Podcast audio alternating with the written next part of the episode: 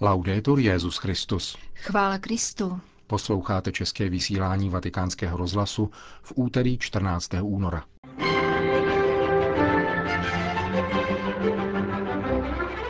Odvaha, modlitba a pokora. To jsou znaky pravých hlasatelů víry, jakými byli svatý Cyril a Metoděj, kázal dnes papež František při raním v kapli domu svaté Marty.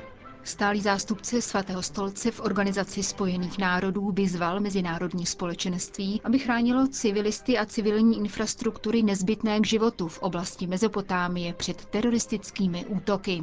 Zavádění genderu do škol je pokusem na nezletilých lidských subjektech, říká profesor bioetiky Renzo Puccetti. To jsou hlavní témata našeho dnešního pořadu, kterým provázejí Milan Glázer a Jana Gruberová.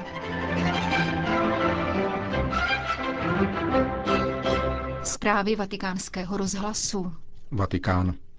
Odvaha, modlitba a pokora. Charakteristické rysy svatých věrozvěstů Cyrila a Metoděje, kteří přispěli k rozkvětu církve a její misionářské dimenze. O nich kázal papež František při raním v kapli domu svaté Marty v den, na který podle římského kalendáře připadá jejich liturgická památka. Je zapotřebí rozsévačů slova, misionářů a pravých heroldů slova, jako byli svatí Cyril a Metoděj, kteří formovali boží lid, byli neochvějnými božími svědky a dodali sílu Evropě, jejímiž patrony jsou. Petrův nástupce začal svoji homílii poukazem na tři osobnostní charakteristiky vyslance božího slova, jak je podává dnešní první čtení ze skutků a poštolů a Lukášovo evangelium. První z charakteristik, které papež vypočítal, byla otevřenost, čili odvaha a neochvějnost.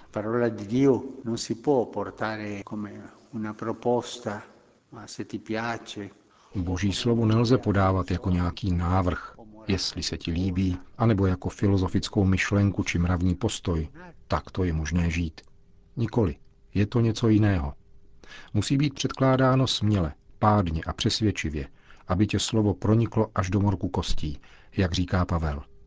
Člověk bez odvahy, duchovní odvahy, odvahy v srdci, které láskou lne k Ježíši, z něho čerpá odvahu, takový řekne, je to zajímavé, má to mravní obsah, je to užitečné, filantropické. To však není boží slovo. Tak nelze formovat boží lid. Jedině slovo boží hlásané otevřeně a odvážně je to utvářet boží lid.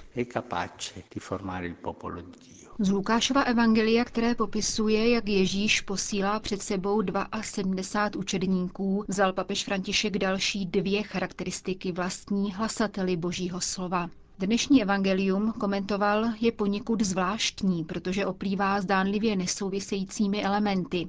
Žeň je sice hojná, ale dělníků málo. Proste proto pána žně, aby poslal dělníky na svou žeň. Citoval František místo, které měl na mysli a vysvětlil. Boží slovo je třeba hlásat také s modlitbou. Vždycky. Bez modlitby můžeš pronést hezkou, poučnou a dobrou přednášku, ale není to boží slovo. Jedině z modlícího se srdce může vzejít boží slovo. Z modlitby za to, aby toto rozsévání slova provázel pán, který dá zrnu vláhu, aby vzklíčilo. Boží slovo je třeba hlásat s modlitbou. Modlitba je to, co hlásá Boží slovo. Z dnešního evangelia vyplývá také třetí charakteristika, pokračoval papež. Pán posílá učedníky jako ovce mezi vlky. Pravým kazatelem je ten, který ví, že je slabý a sám od sebe se nemůže uhájit. Jdi jako ovce mezi vlky. Ale pane, vždyť mne sní. Jdi, to je cesta. Myslím, že to byl Chryzostom, který vyslovil tuto hlubokou reflexi. Pokud půjdeš mezi vlky jako vlk, pán tě nebude chránit a budeš se bránit sám. Když se kazatel považuje za nadměrně inteligentního, nebo když ten, kdo je zodpovědný za hlásání božího slova, chce chytračit a řekne si, s těmito lidmi si poradím, tak skončí špatně. A nebo když vyjednává o božím slovu s mocnými a pišnými. Na dokreslení podal papež historku o kazateli, který byl domýšlivý. Myslel si, že hlásá boží slovo dobře a považoval se tedy za vlka. Po jednom krásném kázání, vyprávěl papež, šel do spovědnice, kde chytil velkou rybu, jak se říká, velkého hříšníka, který s pláčem prosil o odpuštění. Onen spovědník se začal nadýmat samolibostí a zvědavost mu nedala, takže se kajícníka zeptal, co se jej tak silně dotklo, že jí to přimělo k lítosti. Bylo to, odpověděl penitent, jak jste řekl, a teď přejdeme k druhé části. Nevím, jestli se to tak stalo, dodal svatý otec, ale určitě je pravda, že skončí špatně ten, kdo hlásá boží slovo sebejistě a ne jako ovce, aby jej mohl bránit pán. Toto je tedy misionářský rozměr církve a velkých věrozvěstů, zdůraznil na závěr papež František. Takoví zasévali a pomohli církvím ve světě růst. Byli odvážní, zbožní a pokorní. Kéž nám svatí Cyril a Metoděj pomohou hlásat boží slovo podle stejných měřítek, kterých se drželi oni. New York. Tváří v tvář rozkouskované světové válce a nebezpečím útoků na citlivé struktury by se mezinárodní společenství mělo jednotně postavit proti ilegálnímu obchodu se zbraněmi a proti financování terorismu. Tak lze zhrnout promluvu, kterou dnes na půdě OSN pronesl stálý zástupce svatého stolce Monsignor Bernardito Auza. Vatikánský diplomat požadoval společné úsilí národů, které by učinilo přítrž vlně teroru, namířenému proti civilistům prostřednictvím destrukce infrastruktur nezbytných pro jejich přežití. Odkázal přitom na oblast starobylé Mezopotámie, kde je cílem opakovaných útoků tisícileté náboženské a kulturní dědictví. Teroristé, zdůraznil monsignor Auza, záměrně míří na infrastruktury nezbytné pro přežití, jako jsou školy, nemocnice, vodovody a místa náboženského kultu. Stálý pozorovatel svatého stolce při OSN tak nepřímo upozornil na situaci v Sýrii, kde jsou ze zmíněných důvodů obyvatelé Alepa a Damašku připraveni o přístup k vodě, zemnímu plynu a pohoným hmotám.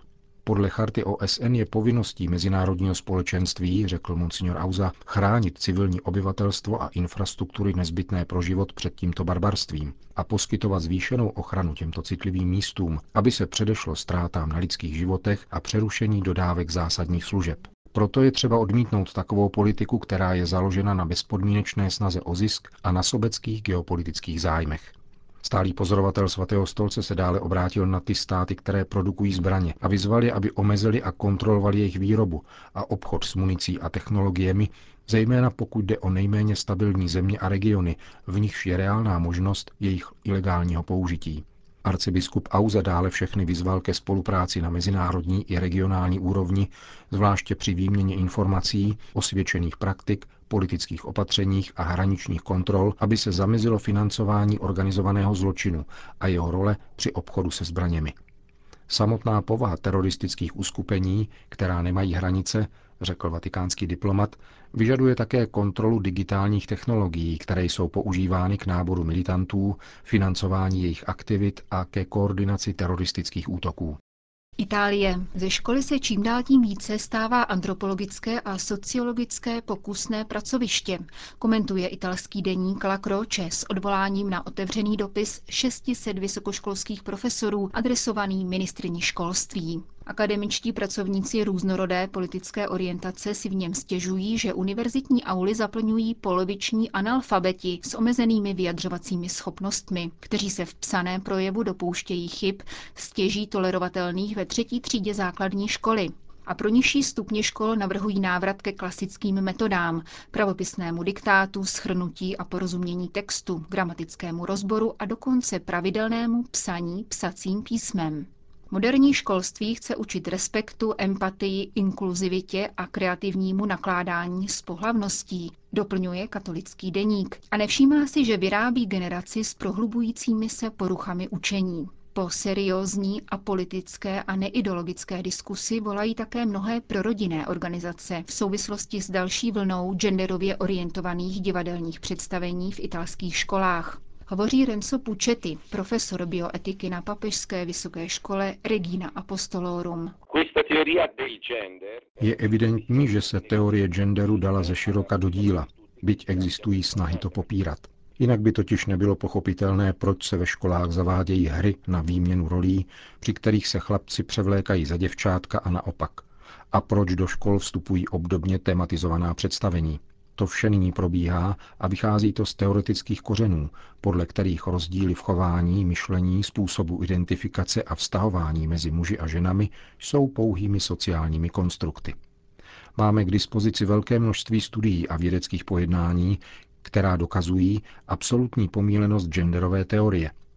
Byly dokonce prokázány rozdíly v chování už v prvním dnu života novorozenců. Děti mužského a ženského pohlaví se chovají jinak. Zásadní otázka, kterou bychom si měli položit, zní, usnadňuje tato teorie celistvý rozvoj člověka, jeho psychofyzickou rovnováhu? Mám o tom vážné pochybnosti. Podpůrci genderových teorií by měli dokázat, v čem je prospěšná. Ptám se tedy, zda se tento přístup zaváděný do škol spíše nepodobá velikému sociálnímu experimentu, u něhož není znám výzkumný protokol a indikátory účinnosti. A připomeňme si, že jde o pokusy na lidských subjektech nezletilého věku. Tedy dle mého soudu zcela mimo pravidla jakékoliv korektnosti di qualsiasi tipo. Zmíněná divadelní představení se prezentují s ušlechtilým cílem boje proti šikaně a homofobii prostřednictvím metody, kterou autoři textů nazývají destrukturalizace genderové identity, která ale nemá vědecké opodstatnění. Podívejte se, Právě se probírám novou knižní řadou pro děti, která se podle vlastních slov zaměřuje na principy genderové identity. Je určena pro čtenářky a čtenáře od 3 do 5 a od 6 do 8 let, což jsou věková rozpětí, ve kterých se určujícím způsobem utváří pohlavní identita a která jsou tudíž nejvýhodnější pro vyvolání změn v budoucích generacích. Ptám se, jaké změny tu mají nastat. Má se dojít ke skutečnosti, že v podstatě je vše tekuté, že vše je sociální konstrukt? Někdo oponuje s tím, že toto není cílem. Naopak, účelem je ku příkladu předcházet vraždám žen. Vy si ale myslíte, že muž, který ubodá ženu, anebo ji znetvořil politím kyselinou, to neudělá, protože mu v dětství přečetli pohádku o princezně, která bojuje s drakem? Mám o tom pochybnosti, které jsou navíc vědecky dokázané. Existuje šetření na evropské úrovni, které prokázalo, že v zemích Evropské unie s nejsilnější genderovou rovností je také zaznamenáno nejvíce zločinů proti ženám. Škola by tedy měla spíše vést k docenění rozdílnosti. Jistě, protože v rozdílnosti spočívá krása stvoření. Uvedl bych pouze jeden údaj. Víte, co ve školách vede k největší diskriminaci a šikaně? Je to tělesná váha. Měli bychom tedy pracovat na tom, abychom docenili krásu a důstojnost každého člověka. A to též bychom měli učit děti. Doporučuje profesor bioetiky Renzo Puccetti. Itálie. Zatímco italská státní muzea dnes umožňovala vstup dvou osob za cenu jedné vstupenky, aniž by však upřesnila jejich pohlaví, umbrijské terny, rodiště svatého Valentína, se vrátilo k původním oslavám svého biskupa a patrona snoubenců. Právě v tomto městě, původně zvaném Interamna Nahars, se pozdější mučedník kolem roku 176 narodil, konvertoval ke křesťanství a v pouhých 21 letech byl zvolen biskupem. Minulou neděli v místní bazilice svatého Valentína vyslovilo 120 mladých párů z celé Itálie snoubenecký slib při liturgii, kterou sloužil biskup diecéze Terny Narny Amelia, františkán Monsignor Giuseppe Piemontese.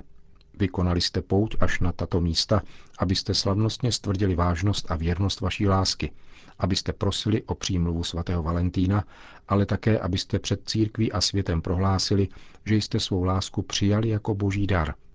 Oslovil biskup přítomné snoubence a připomenul jim, že lásku je třeba denně uchovávat, chránit, obnovovat a obohacovat, jinak uvadne. Láska je řemeslné dílo, na kterém jsou křesťané povoláni pracovat v síle svého křtu. Křesťan, upřesnil biskup italského Terny, je především kristovým učedníkem. Ježíš si nás získal, povolal si nás a my jsme se do něj zamilovali a jdeme cestou svého mistra.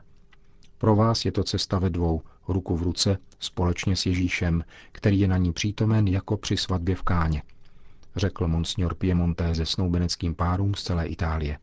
Oslavám svatého Valentína v Terny předchází modlitební novéna a o nedělích následujících po jeho liturgické památce se u jeho hrobu konají obnovy manželských slibů po 25 a 50 letech společného života.